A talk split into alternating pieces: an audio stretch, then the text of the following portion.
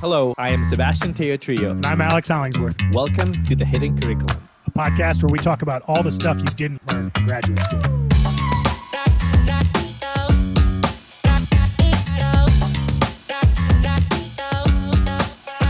Hello, everyone. Hope you had a great week. We are excited to bring you another episode of the Hidden Curriculum. Alex, how was your break? Uh, it was great. I Yeah? uh, I got to drive 16 hours in a car with an infant, which is Oh, you know, really refreshing. fantastic. Everyone feels great at the end of that. Um, what, what about you, Yeah. Sebastian? How's your How's your break? Uh, break was good. We actually, um, uh, a colleague of mine offered for us to stay at their place, and it turns out they have like an amazing house that they built and designed out in the woods. And I knew it was awesome because I posted some pictures on Instagram, and like a lot of people was like, "Where's that Airbnb? I want to stay there." So it's a very like nature, relaxing kind of uh, type of type of uh, vacation. It was only a few days, but it was good. It was a good way to receive the new year. nice. What about you, Monica? How was your break? I did this staycation, which in retrospect did not feel like a staycation because, of course, I ended up like cleaning and organizing and Mm. doing all of the other things. Um, I, I am proud of myself because I did not do work for some period, but um, Yes. I that's wish. I'd been able to get away for a bit. I'm looking forward to some post-pandemic life where I can have a real vacation. For sure, for sure. Our special guest today is Dr. Monica Aswani. Monica is an assistant professor in the Department of Health Services Administration at the University of Alabama at Birmingham. Her research focuses on the distributional consequences of health policy related to payment delivery reform programs, social safety net eligibility and spending, and health insurance. She received a perfect F31 grant score from the NIA, which supported her dissertation paper that won the 2019 International Health Economics Association Student Prize. She's also received other awards and honors, including regional finalist for White House Fellowship, UAB Young Alumni Rising Star Award, and the Phi Kappa Phi Dissertation Fellowship. She earned her MSPH and her DRPH from the UAB School of Public Health. Previously, she also contributed to health services research throughout fellowships at Johns Hopkins University and the World Health Organization. Uh, Monica, thank you so much for being here. That is an impressive bio, but we'd like to learn something that's not on the bio a fun and shareable fact about yourself. So I think the coolest thing that I can share, um, and it's unfortunate that folks can sort of like not see this, but I'm double jointed in my shoulders. Oh. Oh gosh, she's doing oh it. it, is, it is real. She's doing it Uh, live. That always hurts me when somebody else does it. so at least they approve. Um, I can connect my hands basically behind my back and bring them all the way over my head without ever letting go. Mm. This means when I was little and I was shorter, uh, I could use my own arms as a human jump rope, which I thought was incredibly cool. Unfortunately, other kids did not quite think so, which was really sad. Um, and I recently did, and recently, I mean, in pre pandemic life, an escape room with some friends, and you start out handcuffed, and I could sort of easily help us get out of that situation. Um, and so we got That's to an sort of- aggressive escape room. Like you're legit. I've done ones before where it's just like you have to like figure out some like new alphabet or something. Never, never one where I've been like put in a straight jacket underwater or something. That's crazy. well, the operator was not impressed with like my shenanigans getting out of it. And I was like, this isn't technically cheating. Yeah, hey, you're you're using what you've got. All right. So before we dive into today's topic, we'd love to talk a little bit about your work. Uh, is there some paper or project or anything like that that you would love to promote? Um, you know, so I think something I've been working on recently um, that started out as sort of like one of those random passing conversations at a conference is looking at the potential for cliff effects in the hospital readmissions reduction program. And so it's a value based program that originally started out looking at the 30 day unplanned readmissions for select conditions. And there was concern about uh, the role of social risk and how it may not uh, be appropriately accounted for in the program. And so it recently changed to take into account whether a beneficiary was dual Medicare Medicaid status. And in doing so, one of the things that they've done is uh, introduce this new stratification method where they divide hospitals into quintiles. And so that introduces this sort of potential, it's like this quasi, like arbitrary change in performance that's not actually meaningful. That's awesome. So that's work in progress or it's already submitted? It's work, it's works in progress. Okay. Um, but it's something that I think it started out as like uh, random conversations, and it's it's been ongoing and going back and forth. And so it's sort of nice to see something get closer and closer to fruition over time. Another segment that we like to do is where we talk a little bit about your workflow. Uh, this could be like your idealized workflow, but if that's the case, let us know. Or it could be what you actually uh, do on a day to day basis. So we'd love to know just sort of the spirit of the question is uh, to convey to uh, students or new faculty sort of how do you actually go about uh, uh, producing research or teaching or service or any of these things? And uh, if there's any tips that you could share along the way uh, that would be something great uh, for our listeners. So i definitely think there's right this learning curve to optimizing your workflow. And i think one of the uh, the things i really struggled with in my transition from grad student to faculty life was I had sort of finally figured out my Goldilocks balance of what worked for me as a graduate student. And then all of a sudden that no longer worked in faculty life. Mm. Um, and so, like, I often joke about this, right? But my inbox is constantly blowing up as a faculty member, and there was yeah. no professional development seminar on email triage. um, that I, I, swear I could probably still use if someone um, would like to give that. I to could, me. I could use it. Yeah. I'll add the other caveat, right? That right as I think I started to get a handle on it, pandemic life started, and so right. Because um, what year? What did you just started? Sorry. You, so I started in 2019. 2019. Okay, right.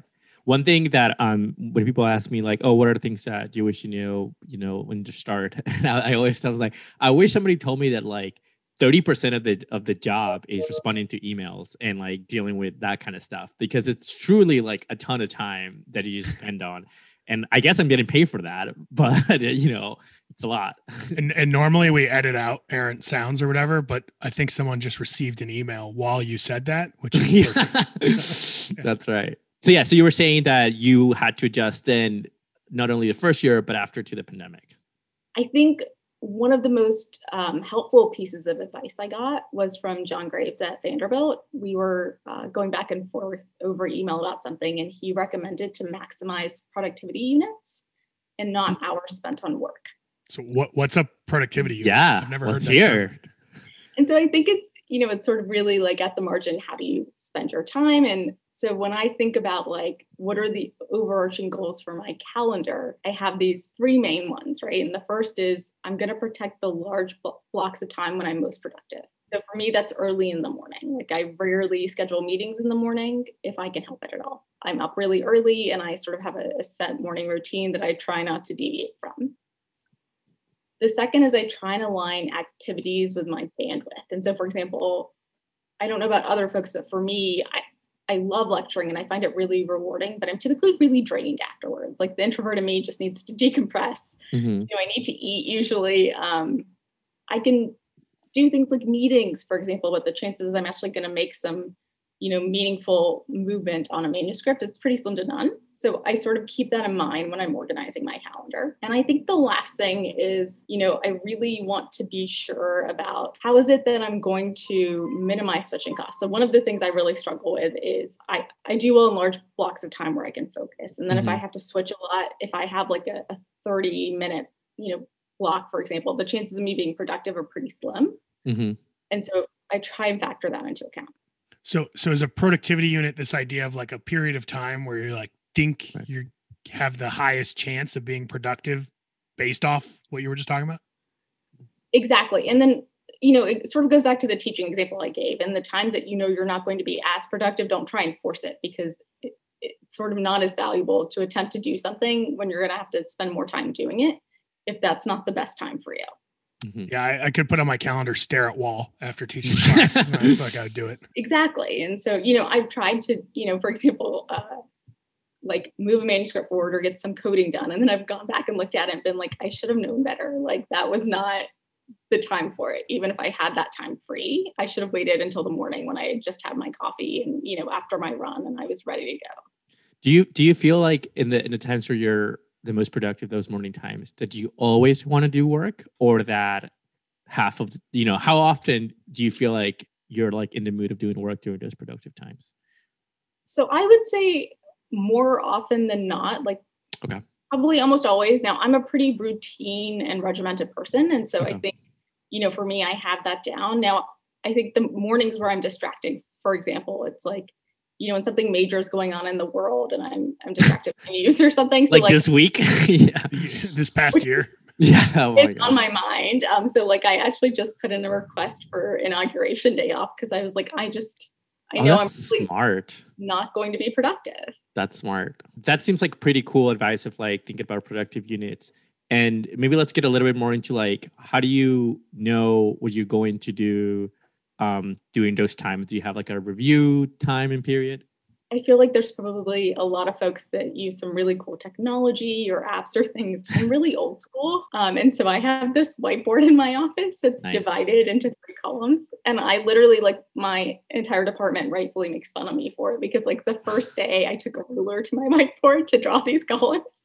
Nice. And they're called to do, doing, and done. Um, and then I have post-it notes that are different colors. And so, you know, Mm. research is one color and teaching is one color and sort of service and admin are another color. That's great. I like that. we'll put a link to the actual picture of the board because she posted it on Twitter. I'll have to check. Except the picture you posted has a frowny face on it.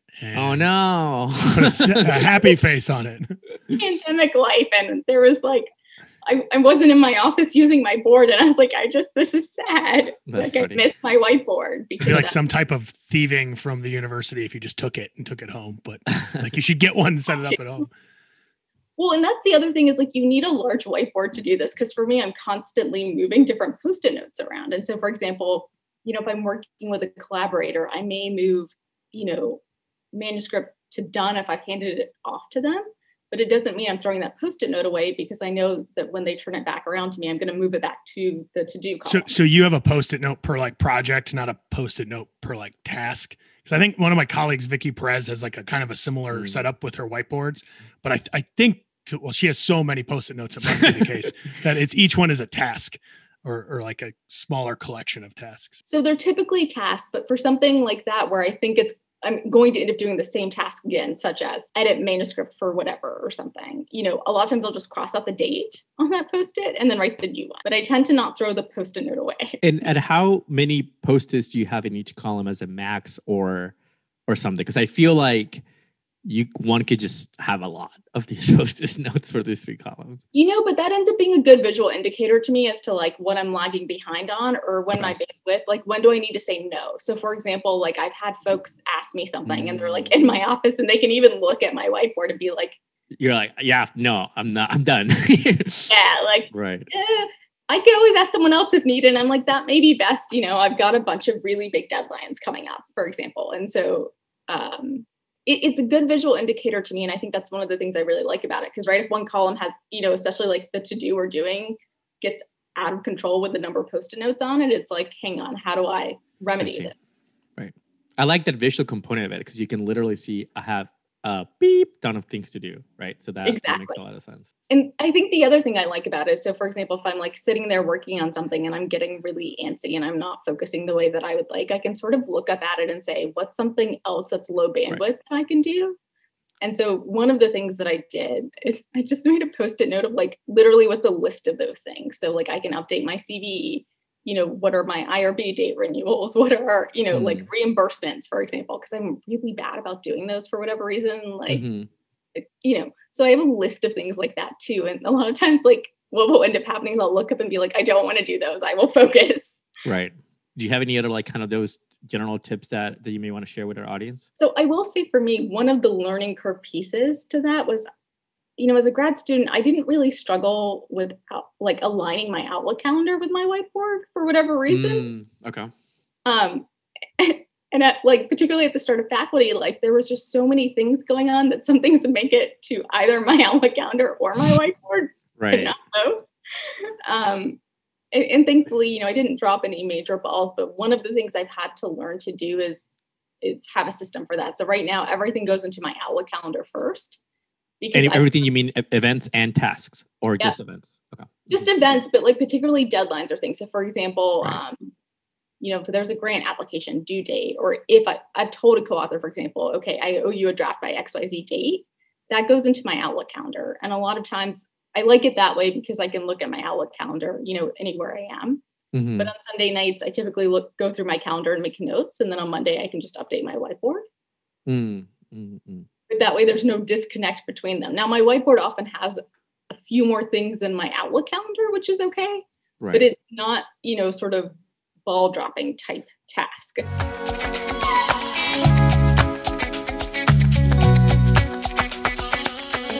So this is an interesting uh, topic of the day and here's how it came about.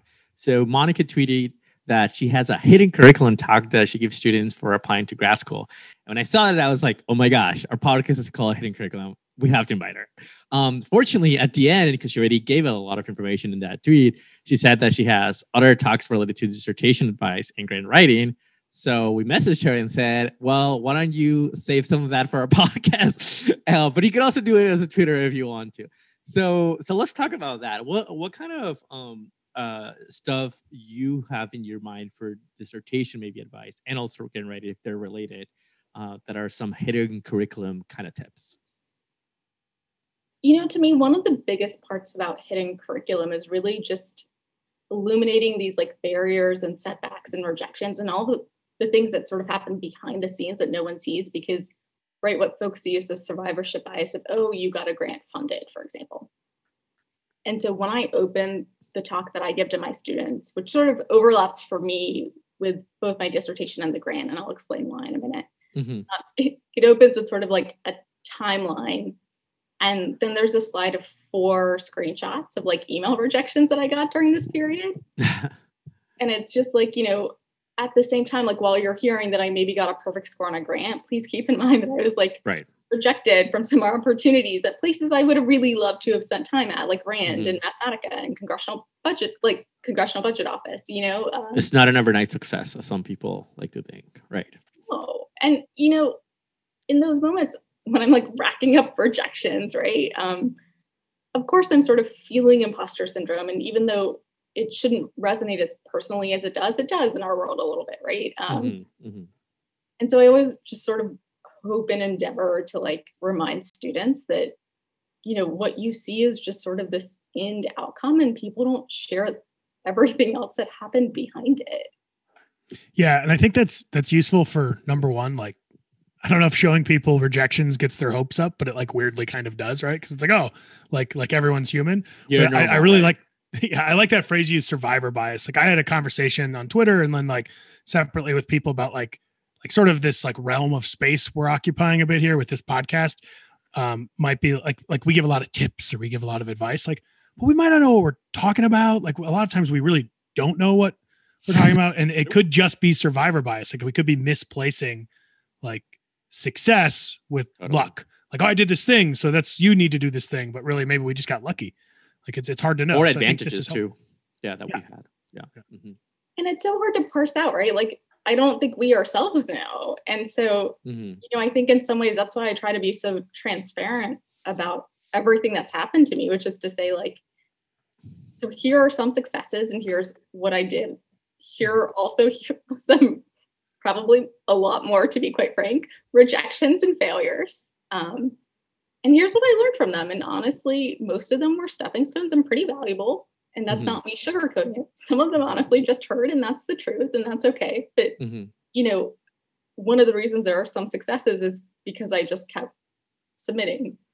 And that doesn't mean that, you know, the rejection sort of felt any less personal, but mm-hmm. it also gave me like I viewed them as learning opportunities. Mm-hmm. It's the law of large numbers, you know. exactly. you try you try a lot, something's gonna stick.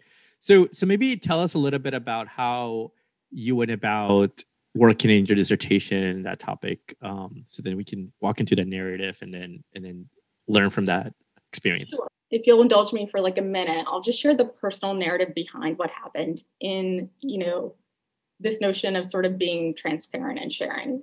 And so there's this whole personal backstory to my dissertation and writing this grant that most people don't know about. And so it's I'm, an exclusive for the hidden curriculum. Yeah. so i i have this mentor. I I was really close to my dissertation chair and he's like, I have this great idea. You should write an NIH F31. It's a dissertation grant. And I'm like, okay. Right.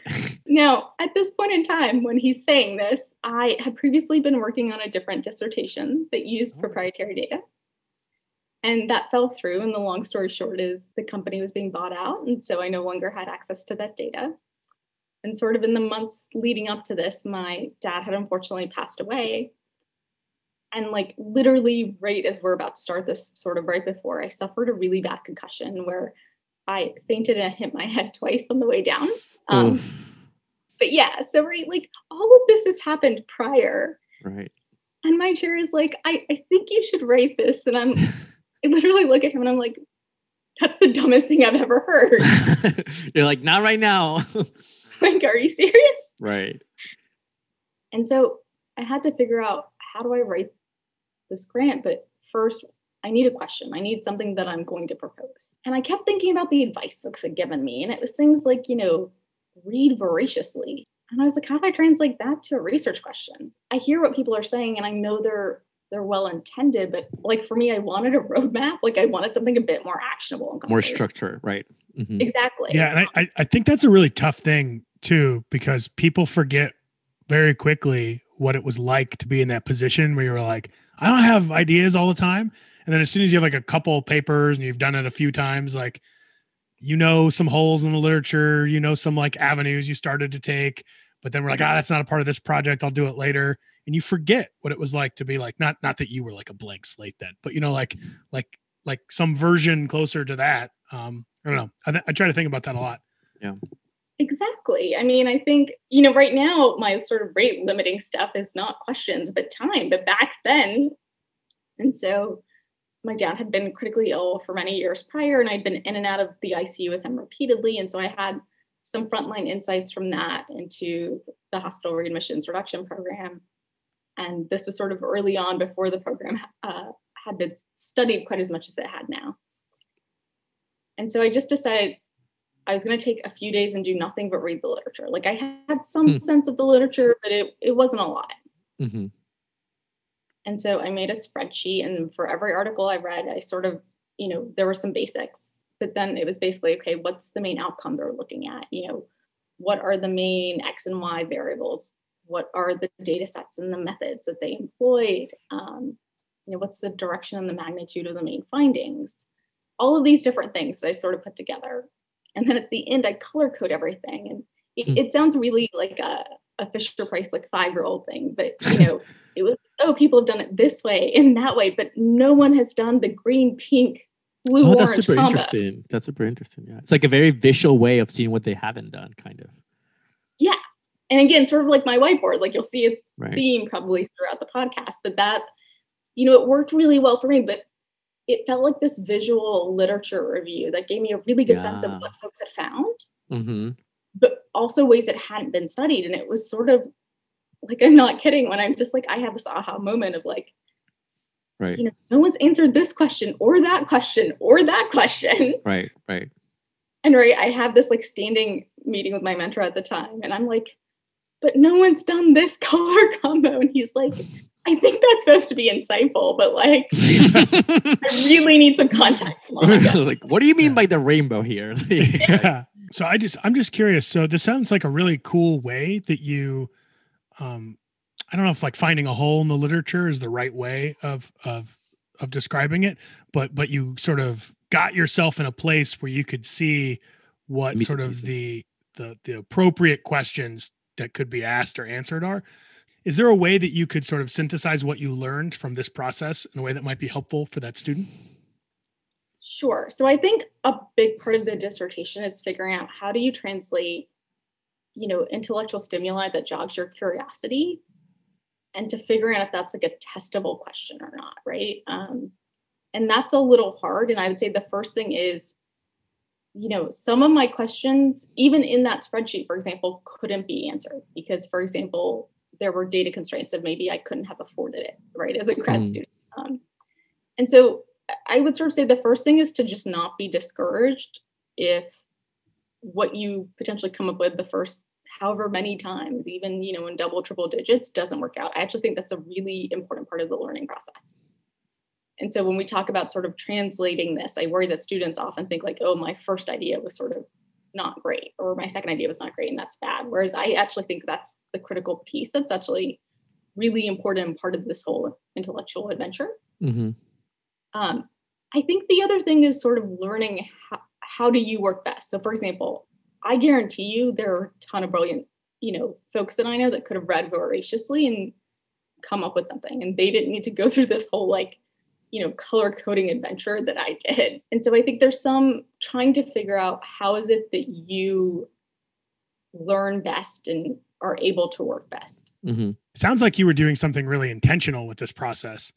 Um, so I'm just trying to get a, a mind of like you, you saw this goal where you were like, I don't actually know what's going on in this literature, or you didn't, you felt like you didn't know what was going on, which I think is often a thing that grad students feel like. So this was your way of being like, okay, so I'm gonna like, I'm gonna go out there, I'm gonna read this stuff, but I want to make sure I don't lose track of the information that I'm learning. And this was your way of sort of keeping track of it. Is is that a fair characterization? Yeah. So I think most things I do, for example, um, you know, like my study guides in undergrad or something like this, the goal is also to sort of help me have this documentation moving forward. So, for example, when I was writing my specific aims, I just looked at the spreadsheet pretty constantly because it really gave me the background and set up the motivation for the study I was proposing, right? Which was like, you know, studies one through four have looked at it this way and found this. Studies, you know, five I see. through whatever have looked at this and found this. I like that quite a bit. So I recently uh, started. I did a paper that has like an education component in it, and I'm not like an education economist, and I felt very uncomfortable like writing the introduction or like working on that part. And I did something similar, not not as sort of uh, uh, in depth as you did with with the color coding, but where I was like, I need to keep track of like what people have done before. So I started for each paper writing like one or two sentences where I was like, this is like the data they use is this, the years they use is this, what they find is this, and then I had it in like a master document. And then I would go back, just sort of like you said you would do with your undergrad classes, and refer to that when I was working on the intro. And I would just have to trust previous me that I did it thoroughly. And it seems like setting up systems to make sure that you feel like you're like that you can trust what you're doing and what you're thinking is is correct. I, I don't actually like that phrasing that I just used though. I think it's finding ways to synthesize what you're doing so that you're able to go back and reflect on that without having to pull out each you know individual thing too right because for me i could have read each paper but i don't know that i could have synthesized them in totality without that spreadsheet to get the narrative of what was happening and so you know one of the things that became really clear to me when i went through that process was you know folks have looked at this with respect to for example readmission rates but not readmission penalties. Or you know folks have only looked at it in this data set for this outcome but not this data set. And so it took me really being able to see everything all together to get like to synthesize all of those papers and understand here's what the literature has found and here's what it hasn't looked at and so when we talk about things like you know filling a gap in the literature i'm not sure i really understood what that meant. Like i did obviously but i think i didn't really quite know how to operationalize that until i was going through this weird exercise that i wasn't you know planning or i didn't really know what the outcome was going to be. But then i could see these weird patterns and say oh like that is a gap in the literature I, like that point quite a bit that you didn't start with the end in mind. Where you were just like i'm just gonna like keep track of this stuff and like see what's there. Because uh, exactly as you brought up earlier right? Like when a student or somebody would maybe look at the grant proposal that you wrote it might be like wow she obviously knew all this ahead of time but like it's a process right? And it's like this is this is your process. Yeah right. I didn't i didn't know how valuable that was going to be at the time. It was just i have to figure out something quickly i need a way as i'm reading these things to like you know summarize them and make note of them and this seems logical to me because just reading alone like i'm going to forget what i read and that was sort of it um you know when I go on to like present some of that work, I often have screenshots of that spreadsheet. And it's really interesting for people to see because I can sort of point out, like, you know, that's what it was at the time. Like, sure, now lots of folks have come in and sort of filled that gap. But, you know, for me as a grad student, it was just really easy to be like, but see, no one's done the like green, pink, blue, orange. Like, that's it. Awesome. So thank you so much for sharing all of these insights. I'm going to try to summarize some of the stuff that you said today, and then please jump in and like correct me. So one of the first things we talked about is uh, when trying to think about what successful writing looks like, whether it's dissertation writing or uh, grant proposal writing, that folks often just see survival bias, right? So you often see the successful grants, the funded grants, the published papers, um, but showing uh, rejections or at least being aware that many of those things were rejected many times uh, can can be really illustrative, and you can learn a lot from those rejections as well. Uh, as you said, sometimes it's just bad luck or bad reviewers, but often it's actually you've learned something useful about the process. Uh, and you gave this advice sort of just to keep submitting. Um, and then uh, another thing that we talked about was uh, when writing, and I think that this would apply equally well for like a grant proposal or dissertation. Um, it's not like you have to have the end goal or the research question in mind. Um, so when you start reading, you can start writing and organizing your thoughts. And whether or not that writing looks like the writing that's going to end up in the paper, or it looks like an Excel spreadsheet, or um, you know you weren't using your post-it notes to sort of organize your thoughts on on the reading, but you could imagine some system like that. Uh, all of that is fine because the goal here is to try to see the forest through the trees. Um, and don't get discouraged if you can't do that at first because it just takes a bit of time uh, and and to keep it sounds like you um, were talking about different ways of experimenting with doing that too. Mm-hmm. so that's something that we should encourage students to do as well. Something not working for you we could try something else. Lesson for life. Thank you so much for all these insights in this conversation today. Uh, every week we like to ask our guest for a recommendation of the week. It could be anything quote paper a book uh, a song uh, anything that you feel like uh, has improved your life or you think would improve the life of our uh, tens of listeners. So monica please share it um, so I, in my first year faculty life, joined this National Center for Faculty uh, Development and Diversity. They have this faculty success program, and I remain in it as an alumni. one of it's awesome. Have you done it? Yes, I have. It's great, right? Yeah. Um, and so one of the alumni in the program that's in my group now recommended this book, and she was like, "Monica, I'm reading it. I I just know that you would love it." Um, and it's called The Economization of Life by Michelle Murphy. Um, and so I, you know, I, am not going to lie, in pandemic life, it may not quite be the relaxing book some folks want to read. So uh, with that sort of uh, out there, it's a really good book, and I highly recommend reading it. Awesome. We will put a link to that in our show notes. Thank you for sharing that. Uh, I'm going to change my recommendation of the week based off of what you said. Um, so I, will give this recommendation next week. It's going to, it was about email templates, but uh, I also did the uh, NCFDD program. And one of the things I, I don't do the alumni version of it every single semester, but it, it is the beginning of the spring semester here. This this podcast will probably come out later on. And one of the things I do at the beginning of every semester now, because of uh, NCFDD, is I do a semester plan at the beginning of the semester, mm. and it's sounds dumb. It sounds like, oh, of course, like shouldn't everyone do that? But I definitely didn't do it before I did this program. Uh, and you can do uh, that.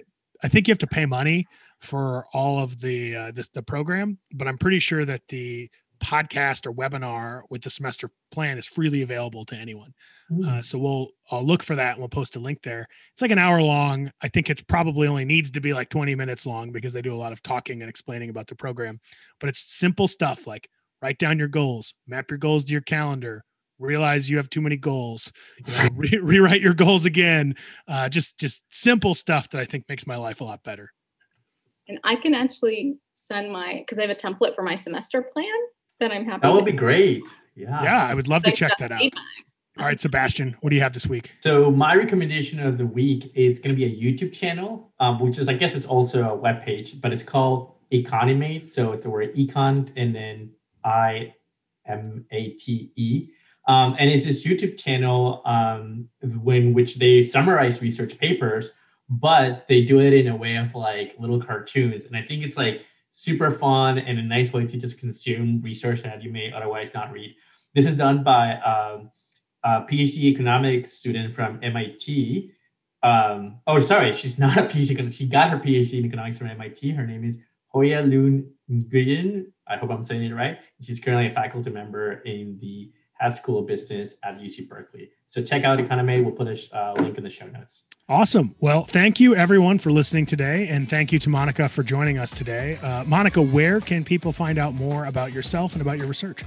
They can go to my website at www.msaswani.com. Awesome. Thank you so much. Have a great one, guys. It's been great. Thanks for hosting me.